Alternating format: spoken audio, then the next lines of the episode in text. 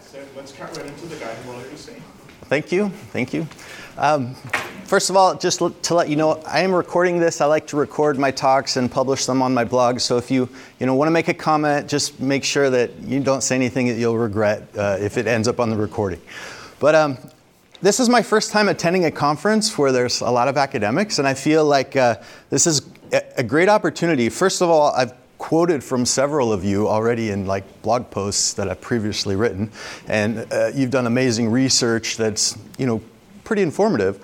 Um, but I also feel like there's a kind of uh, a similarity. I, I, feel like I'm a curious person who likes to ask questions, and academics are the same way. The curious people who have questions, and this talk is is about trends, and I'm wondering what the trends are for some reason, a lot of people look at bloggers as kind of like people who write about trends. It's a sort of a, a thing I often get asked about, and I hadn't really written much about trends.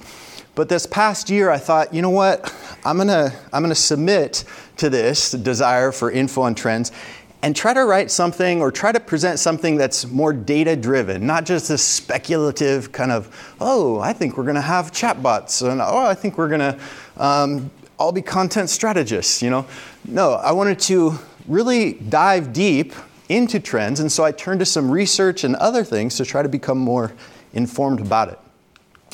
But first of all, let's just back up a little bit and ask this initial question why do trends intrigue us? Um, if you look at some major companies that used to be the dominant players in their space uh, Kodak, Blackberry, Blackberry, Borders, Blockbuster. One day, they just sort of disappeared.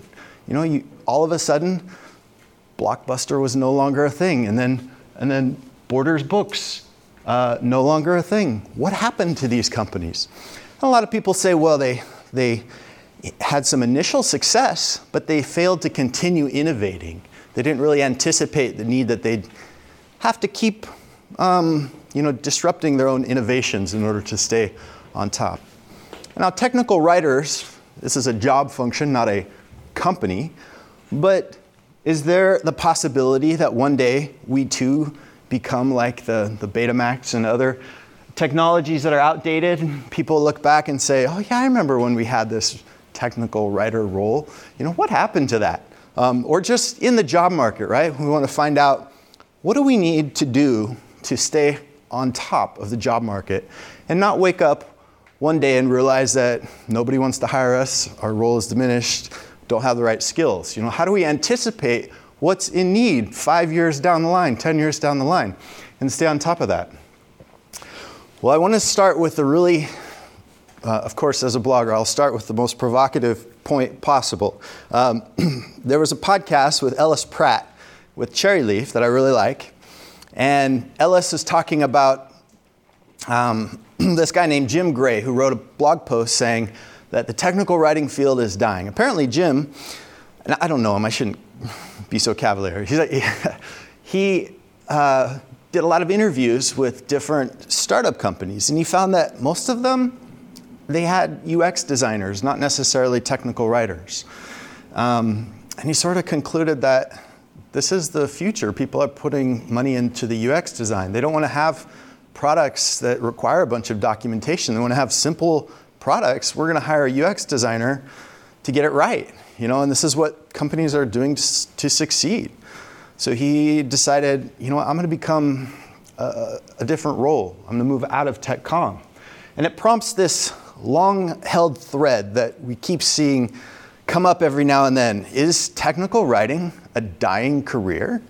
Um, and of course, I'm kind of focusing in on technical writing in the broader spectrum of technical communication, but that's my perspective. What is the impact of this increased UX design on the need for documentation and technical writers? How do we know? How do we know? How can we evaluate Jim Gray's assertion? Well, Ellis Pratt says, now Ellis Pratt runs a recruiting agency, so he's constantly hunting for tech writers and working with companies to fill them. He also does training and other things. But he says, I think there's a truth in saying that the role of the technical author is changing and the requirements and the skills that they need are changing as well. And 92% of people agree with that. You'll see some of these um, agree, disagree sort of percentages. Uh, I polled people, I do lots of little um, surveys on my blog just finding out if people agree or disagree with things. Most people agree with this. Um, and you'd have to be kind of crazy to think that we weren't changing. I mean, look at how fast the technology landscape is changing. New technologies, new companies, new spaces. Nothing is staying the same, right? So, of course, technical writing is, is changing. But the big question is towards what? What are we changing towards? To? What are we becoming? What are we evolving uh, uh, towards? And how do we know if we're going in a positive direction or if we're slipping into oblivion. Um, now, there's great data in the Bureau of Labor Statistics, or BLS, that, that reports employment numbers. And this is the most startling slide I think I have. If you look at the BLS data from 2010 to 2016 here on the left, tech writer jobs have grown about 2,000 in number. Um, BLS has a category of technical writers. I'm sure you've seen this, where they provide lots of details about it. And if you, if you go back and look at previous versions of their site, you can see the numbers don't really change a whole lot. The growth rate is only 6%. Contrast this with software developer jobs. Now, there's lots of different jobs in IT, but in general, the software developers create a demand and a need for documentation. So uh, they, in 2012, had 913,000 jobs in the US. This is just restricted to the US. And in 2016, they had uh, 1,256,000. Their growth rate is 37.5%. So, you know, the answer to the question, are technical writers, uh, you know, are we, are we dying out? Well, no, we've grown 6%, right? But in proportion to the number of developers, we're shrinking. It's kind of like if you go in for your annual merit increase and your boss says, We've decided to give you a pay raise of 1%. And you're like, uh, Thanks. Uh, you know, the cost of living has increased 3%. So it's kind of a pay cut. It's the same, same uh, logic, right? Where like the ratios are getting more and more disproportionate and more lopsided. To put this into a teacher perspective, let's say you have three classes you teach this year. Well, next year you're going to teach four classes. And maybe in five years you're going to teach five classes, and then so forth. And it just keeps getting bigger and bigger. You support more and more students, or you support more and more engineers. We're still above the average overall growth rate. If you look at their projections, uh, we're 11% uh, projected to grow from 2016 to 2026. So that's good. And their advice is that job opportunities, especially for applicants with technical skills, are expected to be good. And that's the theme I'm going to come back to. What, what exactly are the effects of this growing disproportion, this lopsidedness between technical writers and engineers? When you have this growing number of developers and the technical writers kind of stay the same, what happens? Well, first is that you end up being pulled and, and spread thin. You're, right, you're this guy who's got like five or six different teams that all need documentation. Some of them aren't going to get it because you just don't have enough bandwidth. They're going to have to figure out what they do. Um, you really kind of spread thin in so many different ways. Um, I did a poll on my site the number of engineers I support seems to be growing each year, making the ratio of tech writers to engineers more lopsided. 41% agree, 35% strongly agree. So now, granted, these, these polls and surveys are informal, and you know, there are people who read my blog, so maybe it's somewhat self-selective. But when you compare this with these other BLS ratios, you can see that yeah, there's a real trend going on here with the ratios between tech writers and engineers.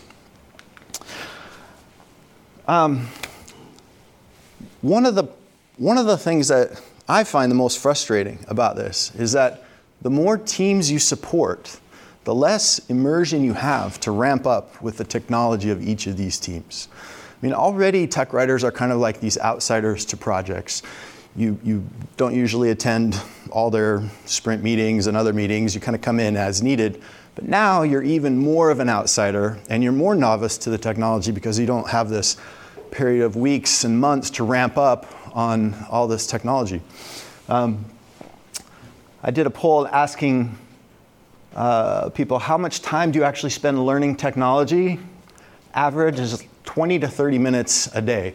A lot of people just don't spend any time at all. So, you know, the more engineering teams you support, assuming that these engineering teams have diverse technologies, one might be one might require knowledge of XML, another knowledge of Java, another knowledge of C++, another knowledge of something totally different.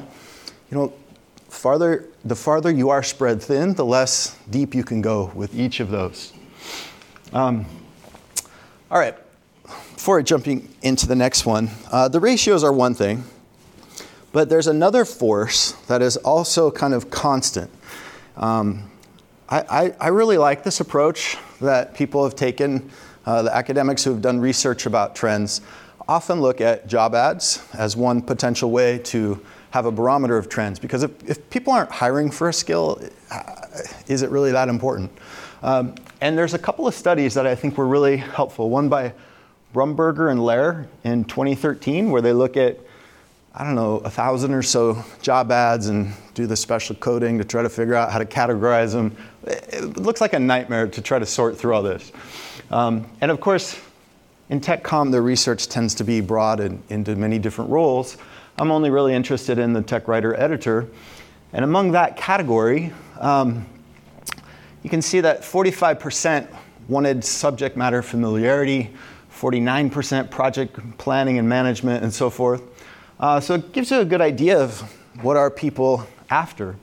Another study, this one by Clinton Lanier, who we have among us, uh, in 20 or 2009, looking at data a couple years back, uh, did something similar. Um, he had a restricted scope of looking for jobs that were that had the title technical writer, limited to about two years of experience or less.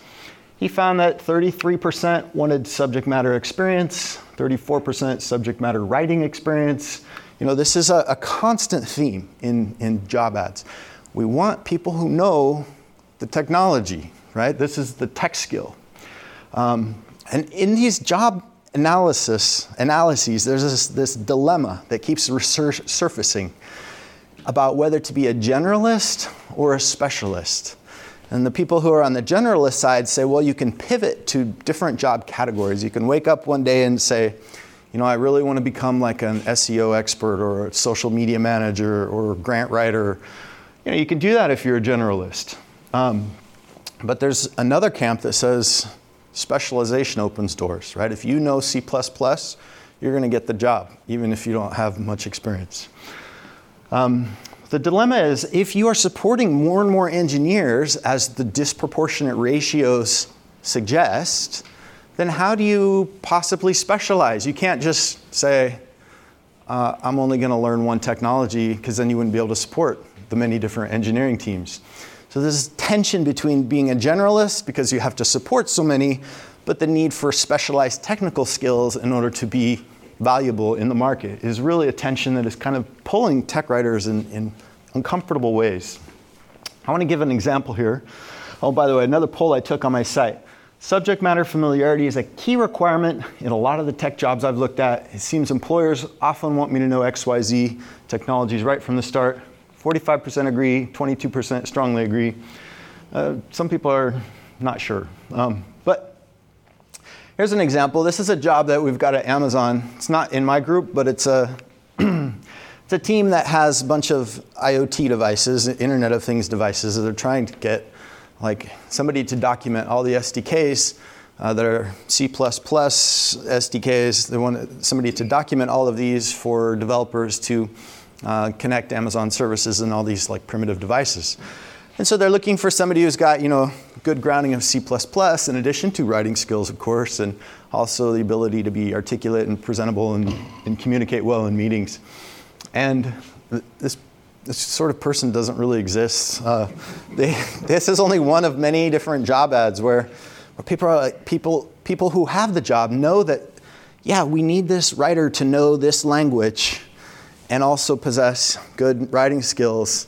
And you think you'd get a flood of resumes because, oh, you're, you're a big name company, but, but no, they're, you are a rare bird in that area, especially when you, when you make on site work a requirement, right? Not, not opening it up to remote. Um, there's, there's a scenario I like to throw out that uh, really, really has people mixed. Let's say that you're a hiring manager for that position, right? Uh, the one that I was just describing with C, and you've got a candidate who's got good technical knowledge. Um, and his writing, his or her writing skills are, they're okay. They're not great, but they're passable. And you've got another candidate who's actually a great writer, but they don't really know C very well at all. Who do you hire?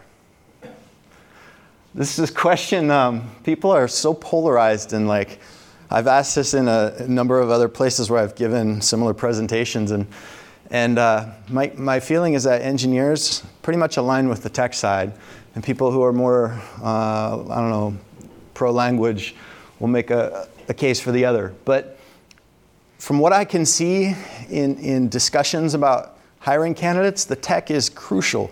You know, if somebody doesn't have that foundation, they just don't really make the bar. Um, and, and in a lot of ways, um, it's kind of sad. It's because you could theoretically learn C++ after a few months on the job, um, whereas writing may not be a skill you can learn in a few months.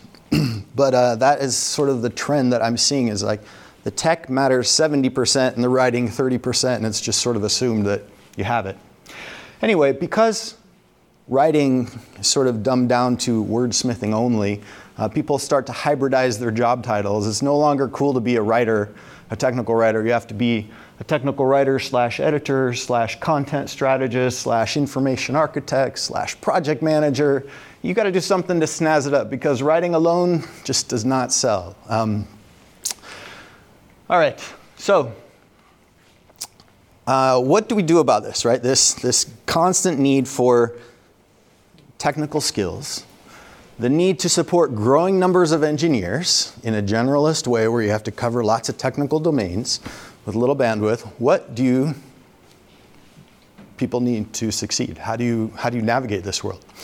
I have three strategies that I think are worthwhile. One is to increase your tech knowledge. Um, uh, I, per, I, have this little app called Focus. This works for me. This is the Pomodoro method, which is like after the tomato timer and you, you sit down and for 20 minutes or 25 minutes you just focus on trying to learn something when i'm when i'm in the, the, the task of documenting something i'll write down things that i'm i want more information about i'm unclear about i'm like oh it'd be good to know that and then when i have this little focus session i'll try to do three in the morning i'll go through all those things that i need to know and try to ramp up on them um, and i found that if i don't do this the first thing in the morning then I rarely do it at all. Um, but it makes a huge difference because without knowledge, you really can't write. Um, it's just impossible. You end up playing more of an editorial publishing role, which is fine, but it's not really like the sweet spot that engages you with writing.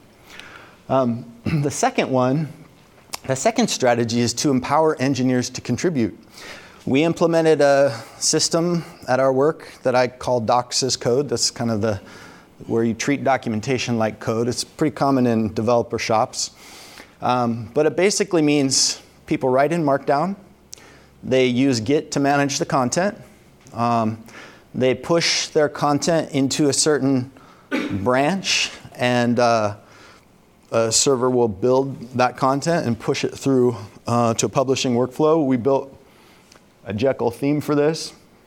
Um, basically, if you have a bunch of engineering teams that you can't support, right? you have to give them some way to author. And are they gonna are they gonna jump up and down to write in DITA? No. Um, they want to write in Markdown. I, I have this engineering survey, uh, just specifically targeting engineers, and they say, when I engage in documentation efforts, I prefer to treat documentation like software.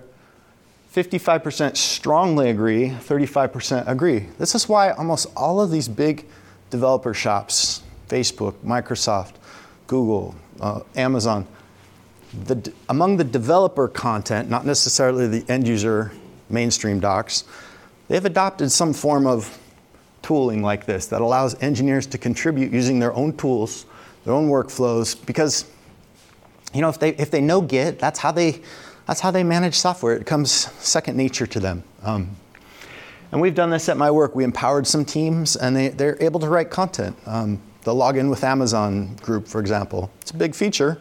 No writers for it, so they just uh, sort of handle it themselves. We, we gave them permissions, gave them a, I didn't even give them a tutorial, they just figured it out, um, and they're able to get going. The third strategy, I think, is to develop project management skills. This isn't really a topic I've ever talked about, uh, but I've come to the increasing realization that I have no idea how to say no to people. Um, I'm used to promising them that, yes, of course, your docs will be done at the date you want them and they'll be complete and awesome. And then realize that, wait a minute, uh, what they want is way more complicated. It's going to take way more time. And I've got like four other groups that all want the same thing figuring out how to navigate that and say, well, no, or yes, but we're going to have to, you know, push it through a contractor, or yes, but you're going to have to write it and I'll help you edit it or something. Um, this kind of project management takes on a new level of difficulty when you have lots more stuff to manage. I mean, imagine if you had six classes all, all of a sudden and you had, you know, twice as many students. Suddenly, you know, managing your time must begin to be a paramount sort of importance for success. Um, sometimes maybe you, you are the writer, and other times you're just the project manager. We, you know, I've, I've been realizing that uh, empowering other people to write can be super helpful. We had a developer evangelist on our team and rolled him into a technical writer role, and I've offloaded projects to him, and he's able to plug in without too much um, effort on the tooling side and start to be productive. All right. So if you want more info, I have a site. Um, this is actually like a sub-site. It's sort of a hobby project, a series of essays on simplifying complexity. And this one is Principle 11, be both a generalist and a specialist at the same time. So if you want, you can read more there. And uh, there's also a survey if you'd like to kind of give your input on this ongoing topic, um, you can jump in there as well. That's also on that same, it's at the end of this as well. All right, now I think we're into question time. Okay. Right, Lisa had her hand up first, and then Dan. No.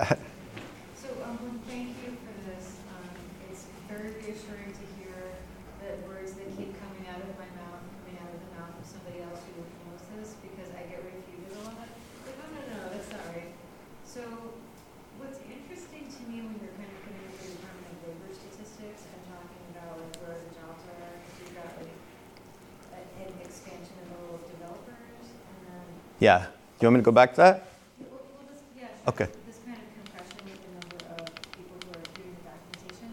So are you seeing an impact with kind of offshoring? So, Am I seeing an impact in offshoring because of because of the shortage of labor? And maybe that you're saying maybe in the U.S. there's not an expansion of tech writers, but in other countries. That's an interesting uh, idea, and that could explain what, the disparity of data. I've wondered, what about other roles? Project managers, testers, are they not also are they expanding at the same rate as software developers? And if not, how are they handling it? That's something I haven't looked into. But as far as offshoring, I actually haven't seen more trends, at least in my own space. I think that I think that a while, a, a number of years ago, that was a popular idea, and it sort of fizzled. I think people realized that it was really working as well as they thought. So, I, that said, um, there are a lot of engineers who definitely, like half of Silicon Valley is people from India and Asia. Well, it's like powering all these companies. So it's definitely like a, a labor force that's international. Um, but, but whether the number of technical writers in, the, in that, I, I really don't know. Uh, wait, then it was Dan, then, then you, then you. It's kind of being naive because I'm in academia, but can you describe what, a merit raise, what is that again? Which one? What? Merit based on performance you get. Oh, oh, Mary, yeah. Sure, I'll just say a raise. is that- Alienating discourse. My serious question is, you're, you're an academic advisor, you got an undergrad who's interested in tech writing, they come to you and say, should I double major in English and something else? Your answer would be what? Should you double major in English and something else? Yeah. 100% yes. Like, they, they really should have, I mean, honestly, technical writers should be required to have a technical track that complements their writing track because people can have degrees, experience. You can have 20 years of experience, but if you don't know the technology, next, you know, it's, and it's crazy. That's just the, the, the sentiment that tech is prioritized so much.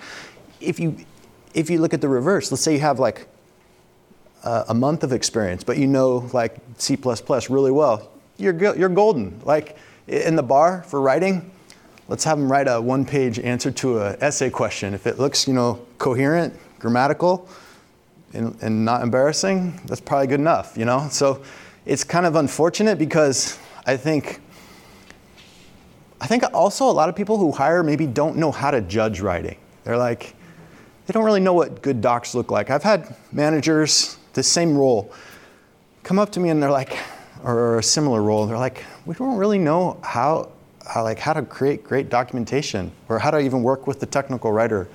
Um, uh, you know, they, they know that, oh, we need code samples and it needs to be accurate and complete, and probably we need tutorials, but how you pull that all together and provide search and navigation and, and uh, visibility and, and answer all the questions is, is something a lot of people don't know, don't know. So that's maybe why they're, they're more inclined to just check a box and say, knows this, knows that, knows this, because writing is much more nebulous. It's hard to evaluate.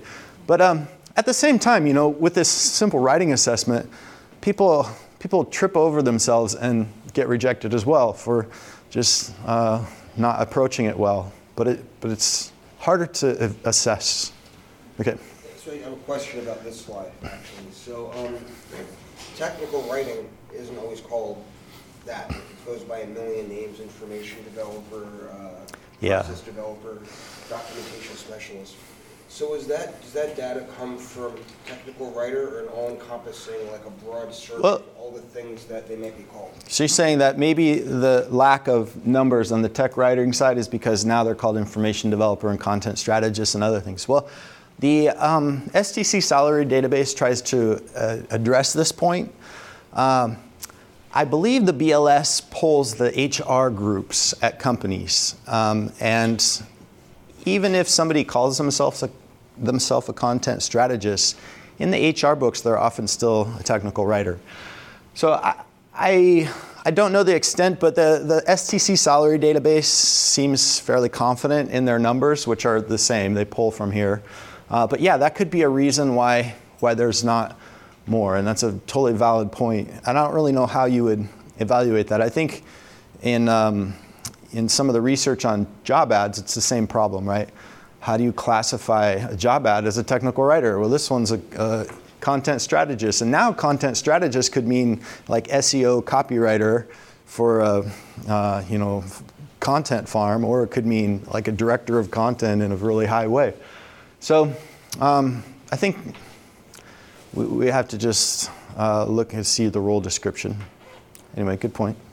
That was what I was gonna say too, that would be my assumption, is that, like you said, like, the job titles have to change to be current. Yeah. and So we're not calling ourselves technical writers, and the organizations might not either. Well, this is why I try to try to back it up with a little bit of supporting polls and surveys, as a, as informal as they are. If they sort of resonate with other things, it adds more support. I mean, if if the general gist among the tech writing groups is that yeah, we seem to get be supporting more and more teams every year, and the BLS data shows similarly, there's probably credence to that. Um, but I think it's I think this is the most fascinating trend, uh, the disproportion, the growing disproportion. I wanted to change the title of it, but I didn't want to make changes late in the game. Uh, this growing disproportion is only going to get more and more interesting because if you, I mean, what other field is growing at 37%? And who knows if it will grow faster? I mean, as technology seems to compound and escalate. But when you look at that, like things have to give. You're not going to be able to have a tech writer for every team. We already don't have this at, at Amazon. Been told, look, we can't hire armies of technical writers for all these products. You have to lean on these, these teams to produce the documentation. But these teams, they know nothing about like publishing docs. They'll write in a wiki and try to create a PDF that will look terrible. Um, you know, they, they don't know how to do basic publishing of docs. And that was, I believe that was like the initial specialization of the tech writer is to handle professional publishing. Um, but just the other, the other just constraint when you have this, this proliferation of engineering teams is that tech writers can't cover all of them with the depth that you want. I had this post about how do you become a 10x tech writer? Somebody who's like, you know, the, the rock star tech writer who can just go in and do a bang up job with the docs. Well, if you aren't immersed in the technology, good luck. Um, and without that immersion, y- you're never going to produce, you know, quality content. Michael. Yeah, yeah, it's one thing I thought of umpteen years ago, and it kind of plays in here, is some of it has to, of course, has to do with return on investment. You know, I mean, your software manager wants to have hundred and fifty people working under him, and of course, the CEO doesn't want any people there, so they massage the numbers and they agreed at thirty-five. Versus the writers, you know, where they don't wanna have any of them either, but eventually you get one. But if at some point you can convince the CEO it's gonna help his bottom line to have twenty writers, watch them get hired overnight. Yeah, so it's like uh, the, the, the sort of attrition of tech writers speaks to our inability to persuade management about uh, our effectiveness and, and the value we, we add. Yeah, definitely. I mean, I mean, a lot of tech, tech writing groups are just hodgepodge coupled in with another group. You're part of, you're part of marketing, you're part of accounting or whatever, right? It's like you, you don't have this power to really go with the, uh, the hiring decisions, or, or at least people don't have the skill as much as is needed, for sure. How many of them too are, I will say clerical positions that are taking whatever the engineers send them, reformat them, correct the grammar, and publish it. Yeah, Basically with whatever they send, whether it's good writing, well, clean up the writing a little bit, but if the content is hopelessly flawed, then that's okay. yeah. It looks perfect. I have this other question on my engineering survey um, to engineers. Would you rather read content written by an engineer, even if it's written poorly, or by a technical writer? I'm still getting the results. That one's quite mixed. There's, there's nobody aligning there. Lisa, or wait, Clint, I haven't heard from you. Uh, I was just gonna mention, um, in the last kind of survey that I, that I did, the respondents indicated that a growing trend in industry user-generated documentation. And we've been seeing that, I think for a while, I mean, that there's, there's no gatekeeper to creating a blog or Mm. to forums and so forth. And oftentimes, if you have a question, excuse me, about technology, you're doing a natural language search on Google versus looking up user docs, right? Hmm. And the hits are coming off of forums, user-generated forums. Uh, for example, if I have a question Hmm. about my iOS device, and I type the question into Google, what'll happen is I'll get a, a stack overflow or something like that versus the apple.com, um, Yeah. information. Um, Huh. and I think as, as you see a growth, again, according to th- this last survey that I did, there, there might be something to that, as you see a growth in user-generated documentation. Um, Perhaps more companies, especially small companies, might rely more and more on that. Um, That's an interesting point. That's, Yeah. that's one point. The second is the, the, the increase in, in technological literacy by the user. Hmm. You know, uh, the last time we, any of us got a user manual with, with a piece of technology, uh, that we purchased probably a while back, because it was Hmm. unfamiliar at that time, right? But as we become more and more familiar with this type of technology, we require less and less documentation. um, Yeah. For that technology, right? So. Those are- just a couple those are good points. From, from past.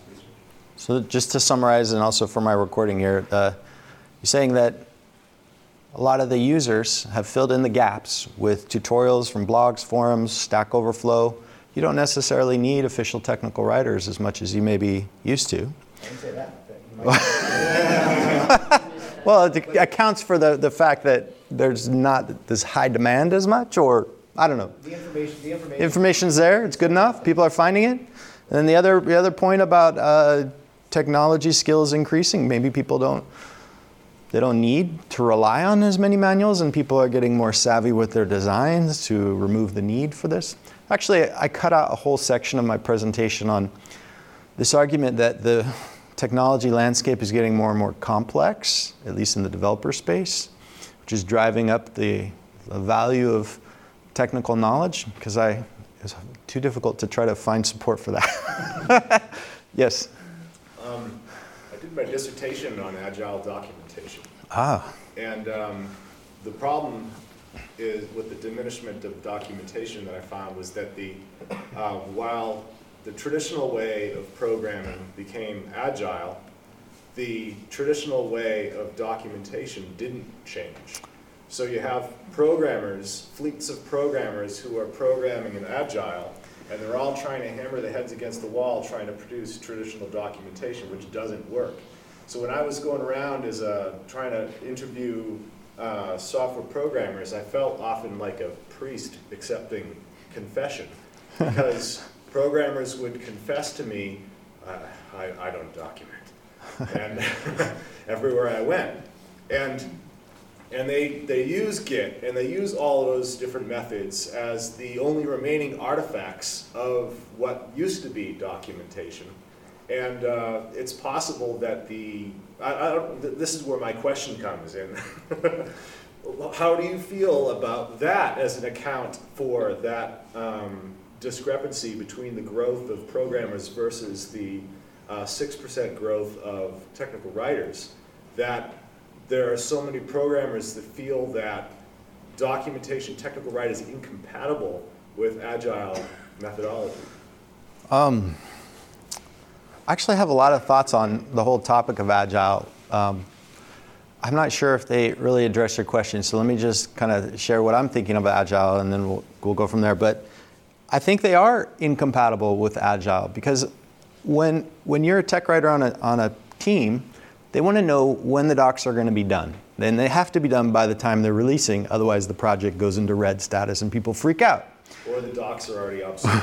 Yeah, but the but the software engineering teams, I guess they have a release date too, but they sort of, you know, the idea of agile is that you you prioritize your tasks and you work on them for two weeks and then you show what you've accomplished. Well, what if I said that about docs and said, well, I, t- I tackled the most important task and this is how far I got and uh, you know how long is this going to take? I don't know. We'll see in another two weeks and then we'll see in another two weeks and how long can I keep this up before they're like, no, you got to finish by this date. So we're for, sort of forced into a waterfall to scope project and say, well, I've got five projects and this one looks really hard and this is easy and I need to organize them on a calendar, so I'm going to break down the tasks. Waterfall fails. Nobody can predict this. So this is why the project management thing comes into focus because now you suddenly have to be a project manager with a waterfall methodology integrated into agile scrum teams that have a different cadence and workflow. You know, and it's like it doesn't really fit. I've tried to integrate into the agile teams as a team member. Doesn't work. They just they don't they're not really you're not really part of the team because tech writers are, are kind of like uh, you- you're not fully needed for the whole project. So you, you you come in as they near a release, and by that time you're not really you know you, you don't have amount of points that you tackle every scrum, and you don't have the need to you know do things like the other team members. It's hard to fit in. Some people manage to do it, but I think those those people are are more rare. They're they're uh, lucky enough to be you know dedicated to a couple of teams or something where they can have that full immersion. I'm sort of in a centralized doc group, so maybe the dy- dynamics are totally different. Um, Maybe we can talk, I can, we can talk Yeah, after, I can yeah, tell sure. I solved it. wait, somebody else had your hand up. Some, one more. one more question? I haven't heard from you. Go for it. You guys were already talking about a little bit, about all, all the, all of the practitioners in Orlando that I know, um, they say that the engineers don't want to, you said we should empower the engineers so they can contribute, but some of them just don't want to. Yeah. Uh, They, they can't think how we finish this machine, let let them document it, and they spend as little as time with the typewriters. So even if you could empower the engineers, even if you can empower the engineers, they, just, they still don't want to write. we'll, we'll document, yes, they're not happy to do it. Yeah, uh, actually, this was another question in my engineering survey. I'm like, when you write docs, do you resent doing it and do you hate, dislike it? And it was all over the map as well. And I don't have that many responses to this anyway. But uh, the fact is, um, they sort of have to if there's no technical writing resource. Uh, one assumption in one of my other surveys um, was that they just don't have technical writers in their organization. Like, they're just expected to do it. In fact, a lot of developers are now expected to also do testing. They're like the full stack developer, they do everything. Um, so, whether they hate it or not is sort of beside the point if there isn't that role. But yeah, I mean, I'm totally on board with the idea that it's a complete like waste of their resources and talent and, and better use of their time. It would be much better. I do suggest that. Yeah. That's what they- Yeah. You're just saying that they don't. Because we, because we teach we, we, we can't imagine that people want to do it. You know, do that. N- nobody wants to, well, I shouldn't say nobody wants to write docs. That sounds terrible. it's not usually a task that people are stepping up to do. Um, but, but yeah, it, it, it, uh, if, there's, if there is a publishing mechanism and a workflow set up, then at least you've given them the capability, even if they don't have the, the motivation. And there are actually a number of engineers who've been so frustrated by bad tutorials that they become documentation converts and they, they want to do it. Twilio is a great example. These are people who have world class documentation they're former engineers a lot of times who have just been frustrated by bad docs. So they, they do exist, but yeah, they're probably in the minority for sure. Thanks for your questions and uh, appreciate it. That you had at the what? The bit.ly link at the end, last slide. Uh, you can find my slides. I think it's right. You can just go to I'd rather be writing.com. There we go. Trend, Tom. Yeah, Trends Tom S C I I. If you go to I'd rather be writing.com, it's uh, the latest post has it in my slides, so you can easily find it there. Thanks. I'd rather be writing I'd rather be writing.com. Yes. figuring out what